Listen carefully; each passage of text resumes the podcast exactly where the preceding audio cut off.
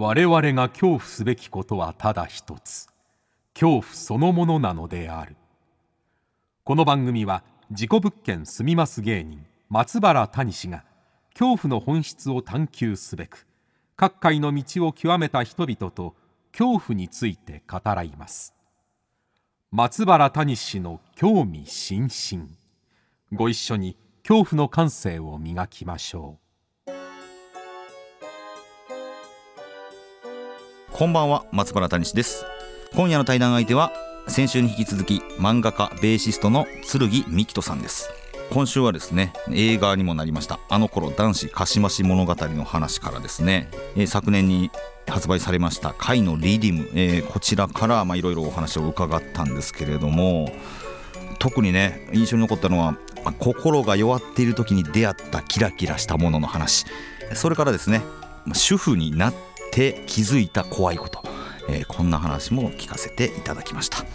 番組をお聞きの方はぜひハッシュタグ興味津々。興味の今日は恐怖の今日。で感想などどんどん投稿してください。それではお聞きください。どうぞ。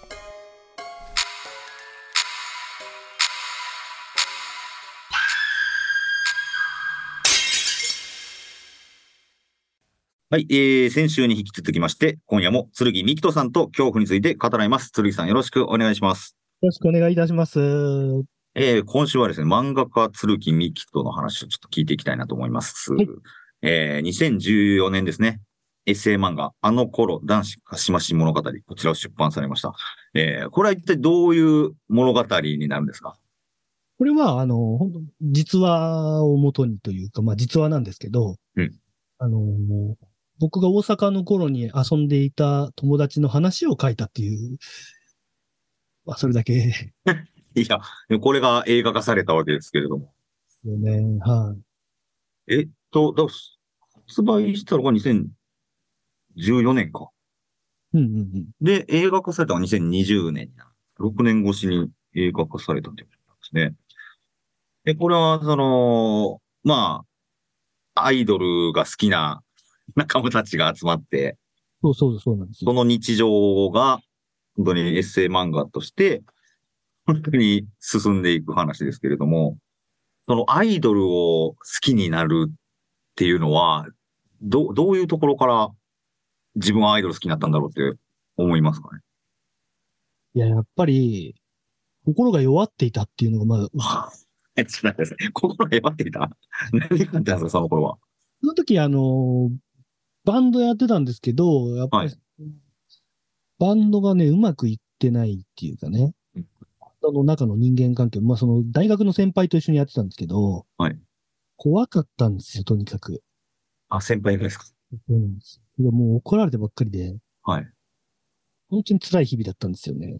それで、金もないでしょ？金もないし、なんか、バンドって楽しくやれるものかと思ったらもう本当苦しいばかりだし、何やってんだろうってなってるところに、まあ、松浦彩さんを見たことが、すごくこう、なんか、気持ちがその、自分はなんでこんな塞ぎ込んでるんだっていう感じで、こう、変わっていったっていうかね。それまでは、その、アイドル、まあまあ、ね、松浦さん、ハロプロですけど、その以前のなんか、アイドル、全時代のアイドルとかに興味がなかった。そうなんですよね。おそうなんですよ。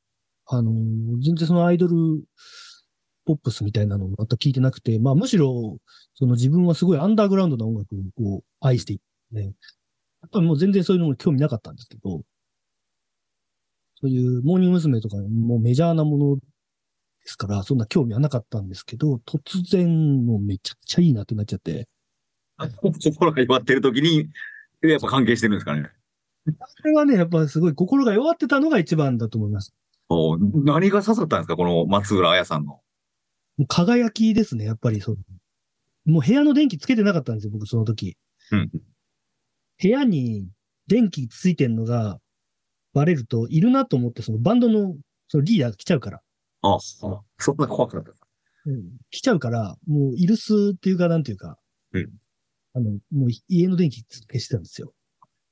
で、そのね、真っ暗な中で、パソコンからで見た、その、松浦さんっていうのがね、もうすっごい、ほんと太陽のようだったんですね。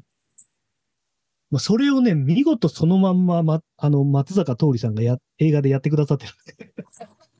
場面を。すごいな。松坂桃李さんがやるんだ。あのそうなんですよ。この、仲間たちもいるわけじゃないですか。アイドル好きの仲間たち。この人たちはどうやって集まってきたんですか？まあ、それね、半分ぐらいは、あの、なんていうんですか？あの、この僕のバンドの、あの友達、赤犬っていうバンドのメンバーで。でもね、それでバンドきっかけに仲良くなったわけじゃなくて、モーニング娘。とかをきっかけに仲良くなって、はい。たのが先なんですよね、実は。えーじゃあ、その赤犬のメンバーの人たちだったり、まあ、他のメンバーの、あの、アイドル好きの人たちも、もともとやっぱ、アイドルが好きだった。その人たちも。そうそう。その人たちもなんかある時啓示を受けたように、突然ページを受けるモーニング娘。についてハマっちゃって、はい。それで、あのーそういう人たちで集まって活動してたんですよ。はハロプロアベノ支部っていう名前で活動してて、なんかイベントとかやってて、それを僕が見に行って、面白いなと思って、アイドル好きたちのイベントがそうそうそうあったわけね。はい。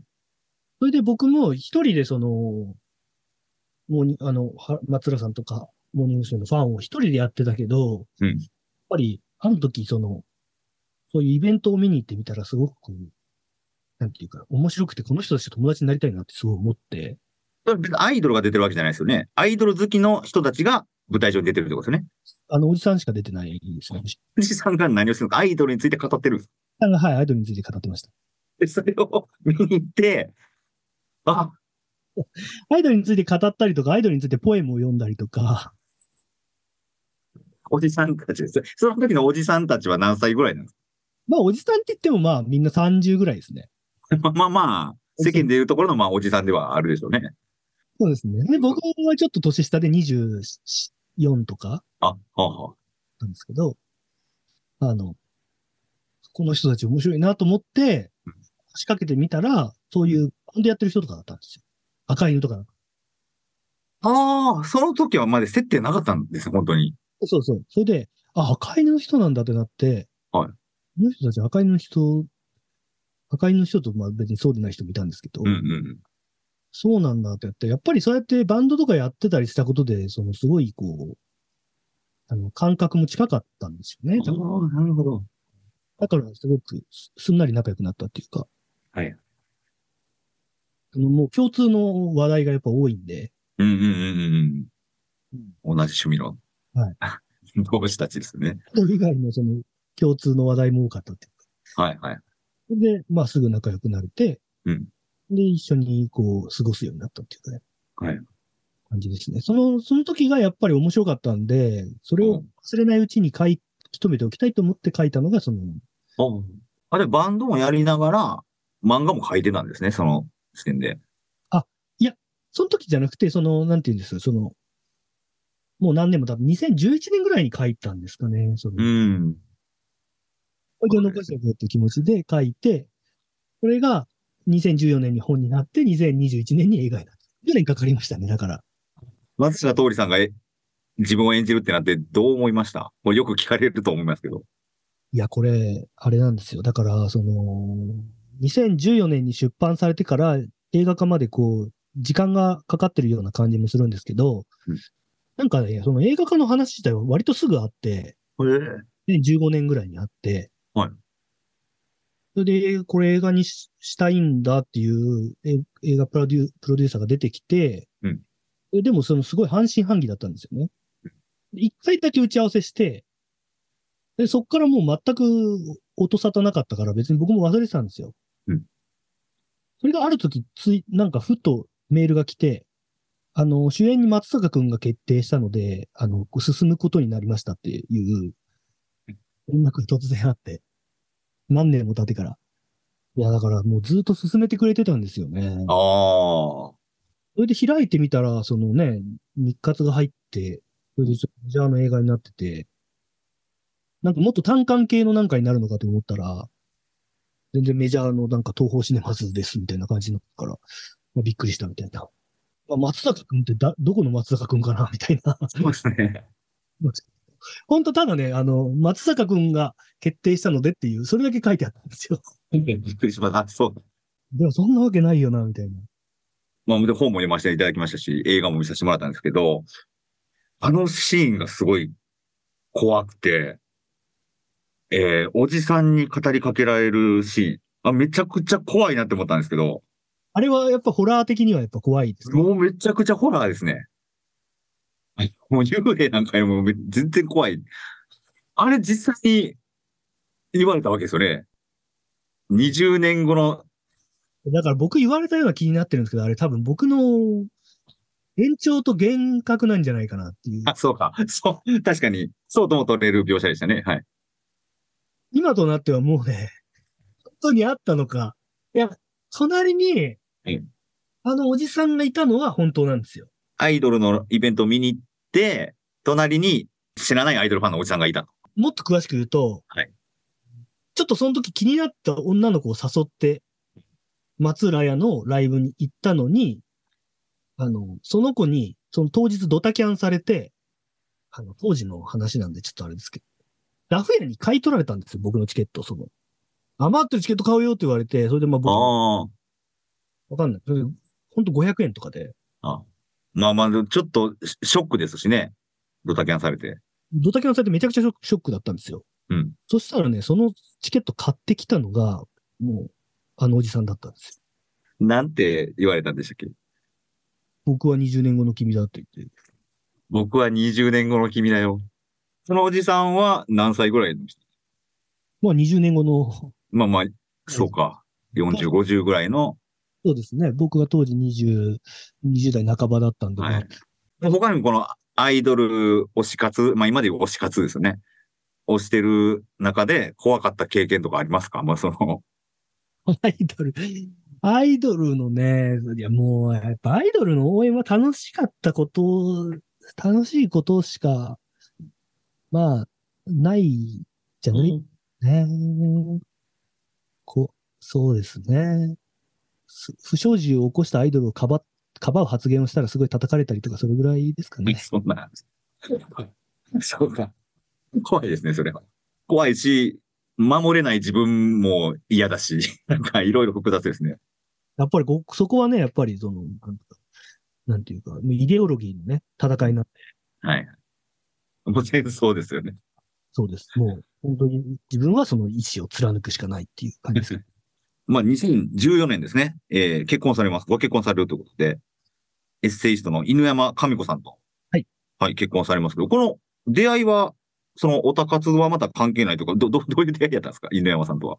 で、関係なくて、そ う普通になんかまあ、イベント遊び行ったら共通の友達がいて、それで紹介してもらったっていうのがまあ最初ああの。。別に面白みも何もないんです。その別に、ただ、ただ本当に純粋にお互い惹かれ合ったってことですね。まあ、そうですね。それでだんだん仲良くなっていったっていうか。はい。のなので別に何もあの、特別なうん楽しいエピソードも別に何何もないんですけど。あの、奥さんは怖い話とか好きなんですか？全くです。もう、あ、全くなんだ。全くだし、ホラー映画とかも絶対見ないし、絶対見ない。ここがね、本当に僕と全くこう趣味が、ああ。もう全く趣味思考が違うところで、はいはい。全く興味ないですね。ええでもまあ、やっぱり、それもいいですけどね。なんか、うんうん。別に押し押し付けもしなければ、はいはい。勝手にやっててっていう感じで、あやめさせられるわけでもないし。結婚してみて、なんか、あ、結婚ってこうだったんだみたいなことってありますか？いや、それがね、僕の場合はそんなに、結婚は怖いとかそういうあれはないですね。ほうほう。本当に楽しく、ただ日々を過ごしてるっていう感じで、もう本当にあの、自分のその怖いものを求める感情とはその全く真逆のところにこうね、アイドルの追っかけしてるのもそうですね。キラキラしたものであり。関係ない感じではあるんですけど、あただまあやっぱ怖いって言えばやっぱりあれですね、その、どうしてもその僕がこう、家事育児を男性としてこう中心にこうやったりするようになると、あこう、なんか、その女性たちが置かれていたその仕組みが見えてくるっていうか、あ。そうか、今、剣さんが、まあ、主婦っていうんですかね。夫の、主の夫で、家事育児をされてるっていうことなんですよね。そうです、そうです。で、うんまあ、が中心にっていう感じです。うん、中心に。はい。そうすると、やっぱりその、なんていうか、ね、そういう、こう、子育てをしてる人たちの、こう、世界がやっぱ見えるわけじゃないですか。知らなかった世界ですよね、男たちが。それで、やっぱ男性って、やっぱこう、育児にあんまり育児してない人も、やっぱり僕らの上の世代は多いから、うん。そういう人たちは全く見えてないものっていうのがやっぱ見えるわけで、はいはい。そうするとね、見えてる人のやっぱり怖さみたいのはやっぱすごい感じますよ。その、子供が泣いてるとそのうるさいと、ね、うるさいって言ったりとかね、はいはいはい。なんかそうしつけられない親が悪いみたいなとか、うんうんうん。いやいや、や、絶対やってないから知らないでしょって。ああ。時の子供は親が何だろうとか関係ないよっていうのとかを、うん。なるほど。うんなんかそういうのが怖い、は怖いなっていうふうにはいはい。知らないから言われるっていうことを知るというか。そうそうそうああ、なるほど。僕実はあの僕のじ生涯の一番の大ヒットは、はい。あの頃とかなんかその、新生かまってちゃんの仕事とかでも何でもなく、あの、うん何年か前に、あの新幹線の中で、あの、誘拐犯に間違われた事件っていうのがあって、はい。それが実はあの人生の僕一番の大ヒットなのではっていう、え、え誘拐犯に間違わあのね、子供が3歳の時に、子供と僕だけで、その、実家に帰るために新幹線に乗ってたら、はい。まあ子供が泣いちゃって、そしたらね、あの、通報されちゃったんですよ。あ怪しい。それで、新幹線止まっちゃって、ええあの、警察がいっぱい入ってきて、それでけ、新はい幹線が止まっちゃってですね。それをちょっとこうネットに書いたことですごいニュースになったことがあって、それでね、その時期は、あの、誘拐犯って、Google で検索すると最初に僕の写真が出てくるっていう時期がありました。それどうなったんですか？それ警察来て。いやいや、子供ですっていうこと。そうそう、そうなんですよ。でもなんかちょっと、それでね、いろいろ見えたこともありましたね。やっぱりこう男性が一人でこう子供連れてることのめ珍しさだったりとか、ああ、はまあまあ、男性がね、育児することのなんていうかあれですよね。うんうん。やりづらさっていうかね。そういうものだったりとか、あとまあ、子供が泣いてたりするのに対するこう厳しい世の中だったりとか、日本にうん。いろんな要素がこう入ってきて、それでなんかそれってすごい話題、ネットとかでも話題になったんですけど、あ、あ、あ。それもね、怖かったですね。まあうん、確かにそうか。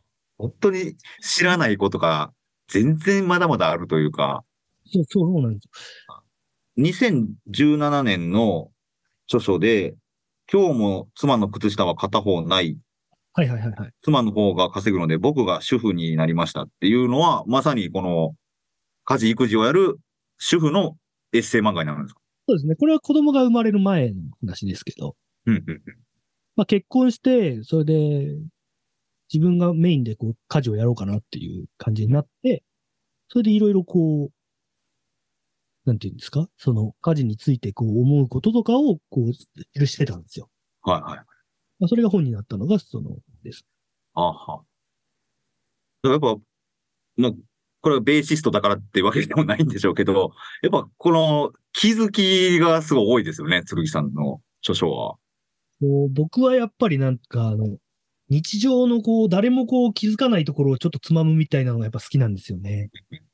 だ誰もが見過ごすようなこう、石ころの美しさをちょっとこう感じるようなのが僕好きなんですよ。階段っていうのもなんかそういうもんなのかなっていう。あ、階段が誰も気づかない石ころの美しさにつながるんですか？なんかそんな気もちょっとしてきましたよ。え、どうどういうところがですか？だって、ね、見えない人には見えないじゃんし、ああ、そうか、そういうことか。なんか別にそれは気のせいじゃないって言われ言われたら終わるようなことをね、こううんうんうん。ね拾ってるわけだから、なんか階段にも近いかもしれないですね。だからやっぱ僕階段好きなのかああ。それで、貝のリディムという昨年出されました。はい。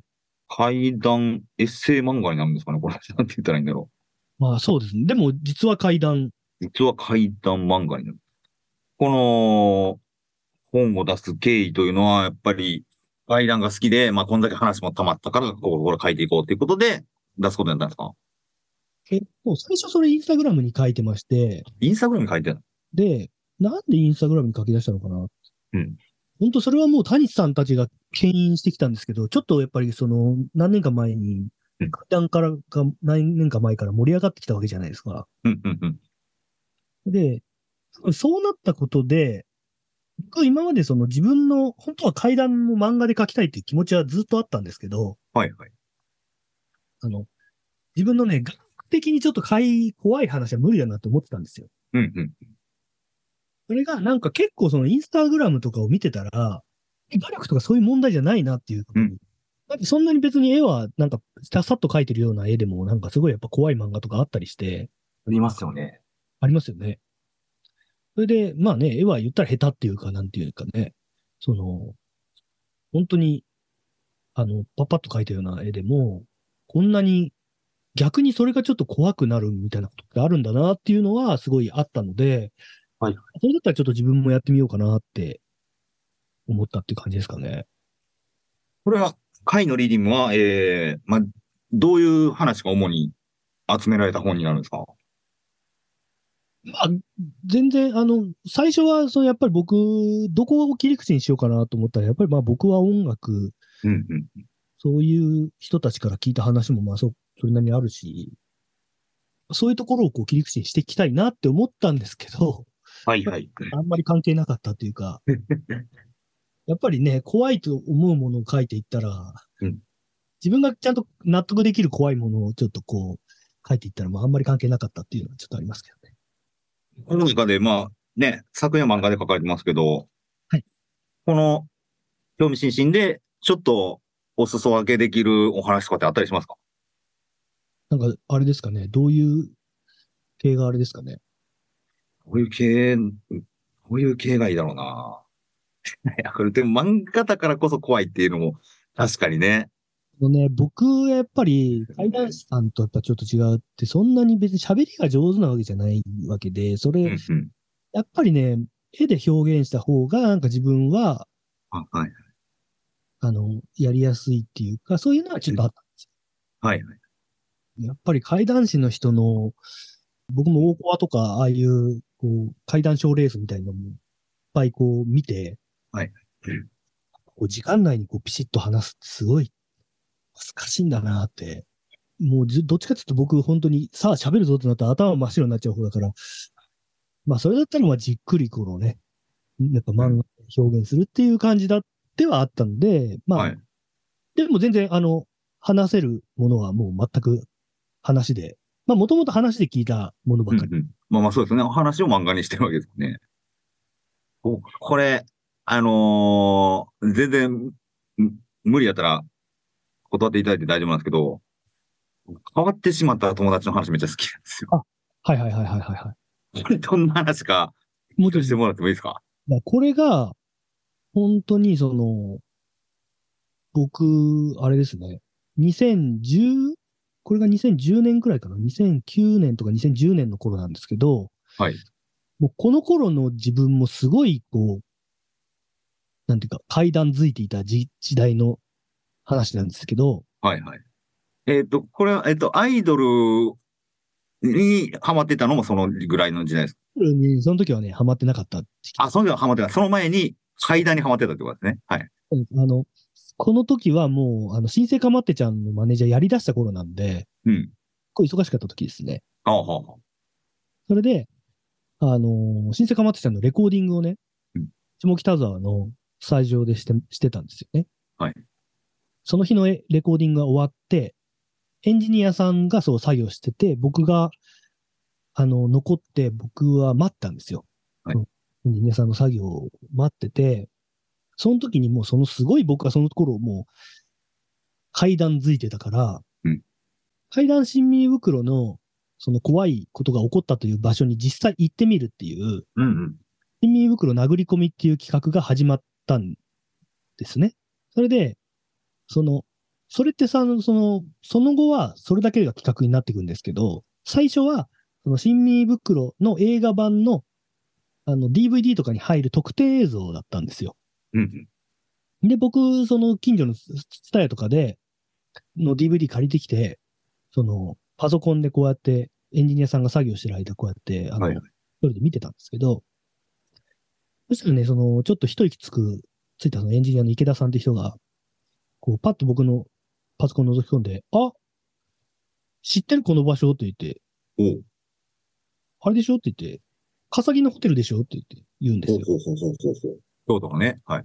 これ、あの、K ホテルとかいう、うん。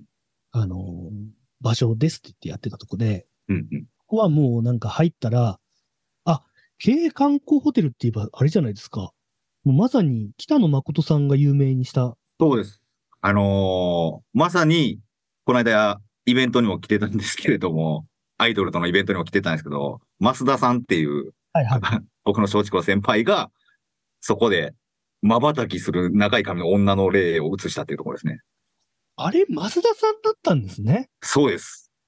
そっか、この間ね、ちょっとそう、あの、松原さんと一緒にお会いしたんですよね。うんそう、それが、それですよ。そのね、お前ら行くなで、はい。その場所を、そのギンティさんたちも実際行ってて、うんうん。多分それ、あれなんですよ。新民袋にもその場所での会談があるんですよね。はいはい。それで、その映像を見てるところに、そのエンジニアさんが、あ、これうちのね、地元なんだよねって言って、それで、うちの、あの、地元で、その、よく、高校生の時とか、肝試し行ってたよって言って言うから、え、本当ですかって、ここでなんか怖いことってなかったんですか？って聞いたら、あーまあちょっとでもそう言ったことでちょっと変わっちゃった友達はいたかなみたいなこと言うんですよ。はいで、え？って聞いたらね、その高校生の時にその池田さんたちが友達と一緒に、K 観光ホテルへ肝試しに行ったんですけど、まあその時何もなかったっていうか、まあまあ、肝試しなんて言ってもね、大体何もないじゃないですか。そうですね。はい。大体は。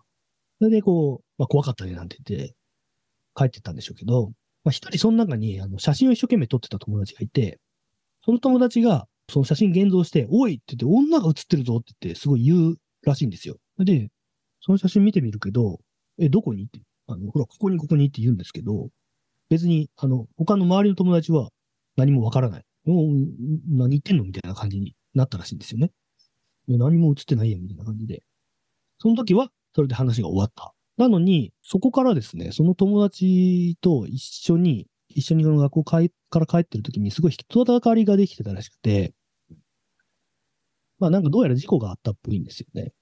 それで、あれ、事故、なんか大きな事故なのかななんて、池田さんもこう見ようとしたけど、まあ人だかりで何も見えなかったらしいんですよ。で、友達も一生懸命見ようとしてたけど、友達がその時に、あーって言ったらしいんですよね。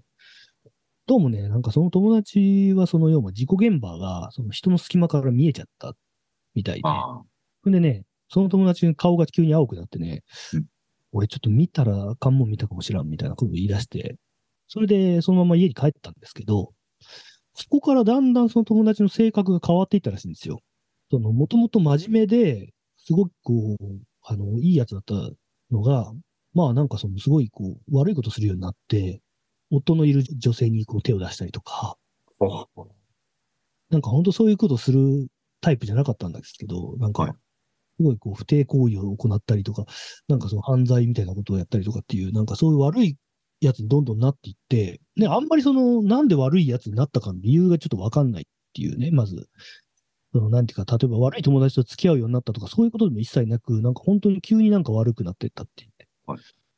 でね、家族もその突然その息子がおかしくなったから、それ困ったらしくて、うんいろいろこう、なんていうんですか、なんかその手を尽くして、そのね、最後はなんていうか、まあ、神頼みじゃないんですけど、そのお寺みたいなところに相談に行ったらしいんですよね。はい。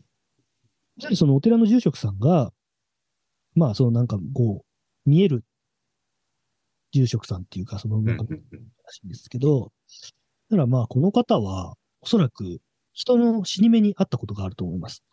あで、その人の死に目に会う前に女の霊を見てます。それが原因ですって言われたらしいんですよ。それで、家族は、その、それを聞いてもあんまり何もよくわかんなかったらしいんですけど、その話ね、池田さんが、その、家族伝いなんですかね、それ聞いて、あのホテルのことだって思い出したんですよね。うん。確かにホテルに行って女の霊を見たってあいつ言ってて、それであの写真に写ってるって言ってて、で、その後に人の死に目に遭ってると。で、あのことだと思ったらしいんですけど、まあ、結局その友達はすごいなんかやっぱ性格変わっちゃって、その後疎遠になって、もう今どうなってるかわかんないっていう、そういう話でした。ね。いや、当てる住職さんもすごいですけど、なんなんでしょう、その死に目と K ホテルでの、で、俺なんか見ちゃいけないもの見ちゃったかもしれないっていう自覚があったのと、その時は。これ、気持ち悪い話ですよね、すごい。どうなんですかね？なんかその、人の死に目とその、なんていうか女の霊自体は別に関係なさそうなんですけど、何か関係ある？なんかの引き金なんですかね。か、何かこう重なったことによるうん。何かなのか、本当わかんないんですよね。うんただやっぱりそうやって人の性格が急に変わってしまうっていうのはすごいうん。不思議だなっていう。まあそれがね、あの別に池田さんになんかその、なんか怖い話ありますかって聞いたわけじゃなくて、うん自然にその場所で起こったことっていうか、はいはい。たまたま見てたらってことですもんね。たまたま見てたその、心霊スポット映像の場所で起こったことだよっていうふうに教えてもらった。僕にとって印象的で、うん。結構ね、この話は僕、また階段が一層好きになる。はいはいはい。だって、その K 観光ホテルって、まずその、ね、増田さんの、はい。あの、誠さんの、その番組で放送された、その、女の人がここに移るっていうのがはいはい。で、ギンティさんがそこ行って、ギンティさんたちも同じようなものを、うん。それで、た性格が変わっちゃった友達の話を偶然、いや、そうですよ。この場所は本当やばいんだってやっぱそう思いました。ああ。これ、他の松竹の、なんか他の芸人も、まあそれがあって、別のイベントの企画で行ったりしてて、で、中は入ってないんだけど、その、ホテルの前で、あの、火の玉みたいなのが、こう、自分たちの来た道を追いかけてきて、お、なんだろう、あ、車かなって思って、ヘッドライトかなと思ったら、そのまま消えていったっていう話があったりとか、なんか本当にいろんなことが起きるんですよね。だってギンティさんもそこ行った時に、あれですからね、最初はほら怖いから、夕方ぐらいにまだ明るい時に行くんですよ。はい。それなら、その敷地に入った瞬間に、うん撮ってるカメラの映像が、なんか顔だけがね、こう、くにゃーって曲がるんですよ。はいは不思議なことがあって、それでその後に夜行って、うんあ、本当にその増田さんが撮ったのと同じようなはいはい。撮るんですよね。ああ、やっぱするんですね。うん。いやこの間、あの、その増田さん、元フロントページっていう、はい 今作家されてます。増田さんが、いやでも一番怖かったのはなって言ってたのが、いろんな番組で放送された時に、テロップというか、ナレーションで、その後、この芸人の姿を見た者はいないって書かれてたのが一番怖かったです。おるおるおる それが一番怖かったって言ってましたけど。ということで、じゃあ、すいません、最後、質問。えーズバリ、剣さんにとって最も怖いもの、えーこれは何でしょうか？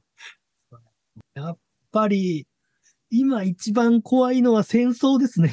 戦争はもう、全人類が怖いですよね。急に真面目な話をしちゃって、ちょっとあの、いや、大丈夫です。あの、アイドルの話も、主婦の話も真面目な話ですから。大丈夫ですよ。はい。パッとね、来たらまあ、本当に、本当に正直に答えたらそうなってしまうんですけど、うんうんうん。争い事がやっぱり怖いかな。ああ、そうですね。その、ネット上もそうでしょうけど。あの、あれですよね。幽霊が怖いなとか言ってるのって、すごい平和だなと思います。ね、階段が楽しめるぐらいなうんうん。平和であってほしいなと。階段が楽しめるは平和です。そうですね。いや、それは確かにそうです。楽しめない状態っていうのが一番怖いそうなんですよね。うんなんか、いいですよね。あの、階段が流行ってるってことは、まあ、日本はね、まだ大丈夫だっていうビルが入ってるならまだ大丈夫か。ということで、ありがとうございます。えー、2週にわたってお話を伺いました。えー、剣みきとさんでございました。えー、剣さん、ありがとうございました。あありがとうございました。りがとうございます。すいません、大丈夫だったでしょうか？大丈夫です。最後の質質問、確かに用意してなかったと思って。あ、いやいや、でも全然、やっぱ戦争怖いです。それが怖いっていうう。ん。いいところです。あそういうこと怖い。あ、んで、階段が楽しめるののが平和だなっていうのはいい話です。いや、もう本当音楽もそうなんですけど、やっぱりそうです。あの、僕さっき本当は聞きたかったんですけど、あ、はい。さんは、あの、亀梨さんが演じるってなった時は、どんな感じのあれだったんですか？そのいやー、うんまあ、多分、同じような心境だと思うんですけれども、ちょっと現実味がないですよね、本当に。っていうことなんだろうっていうか、うんその、繋がらないっていう感じですね。だから、だからどう、映画がどうなるのかがもう全く読めないっていう感じですね。いやだいぶ寄せてくれてましたよ、亀梨さんが。あの、ちゃんとちょっと太ったりとか。本当ですか？そうなんですよ。髪型もそうですし、一番なんか研究されたのが歩き方なんですよ。えー、僕なんか自覚ないんですけど、特徴的なのそのそ歩く歩き方をしてるみたいで、なんか、チラチラ、その見学に行ったら、なんかチラチラ見られるなと思ってたら、ずっと歩き方見られてたみたいで。じゃあでもそういう観点でもう一回映画を見てみよう。ぜひ見てください。がね、あの、こう言ったのも、その、なぜかというと、あの僕の方はやっぱり本当にあの、剣幹人役だったから、ああ、はいはいはい。やっぱり松坂さんが、うんあの当然歩き方とか、そういうのも、あの、よく見てるんですよ。はいはい。同じ、一緒ですね。やっぱあ、やっぱそうなんですね。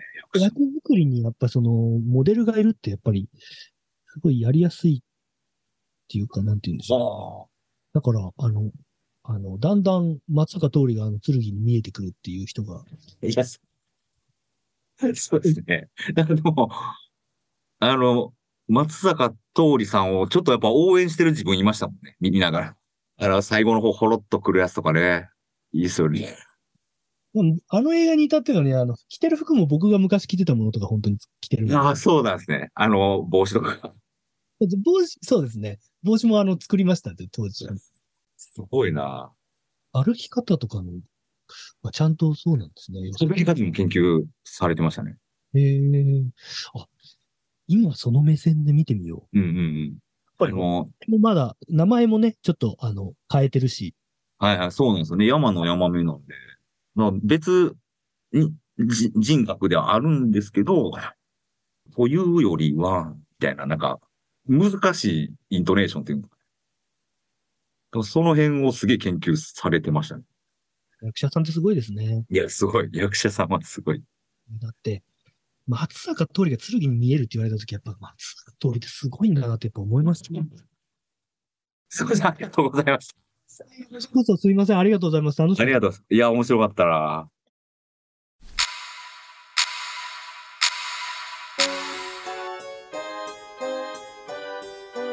はい、いかがでしたでしょうか？えー、剣さんね、思ってもみない話が飛び出しましたけれども、いや、ちょっとまだまだお話は聞きたかったなと思っておりますけれどもね。はい、また剣さんとのね、またイベントも、えー今年もやっていくと思いますんで、そこにダダダムズもまた出てくれると思いますので、ダダダムズもちょっと皆さん注目してください。お願いします。さあ、来週は一体どんなゲストが登場するのか、お楽しみに。皆さんは恐怖の感性を磨いてお待ちください。この番組は茶屋町会談公式 YouTube チャンネルとポッドキャストでの配信もしています。こちらはラジオ放送で泣く泣くカットした部分も含んだ完全版。どうぞ皆さん2度3度恐怖を体感してください。それでは松原谷の興味津々今宵はここまでです。皆様どうかお元気でさようなら。剣誘拐検索。あほんまやいっぱい出てきた。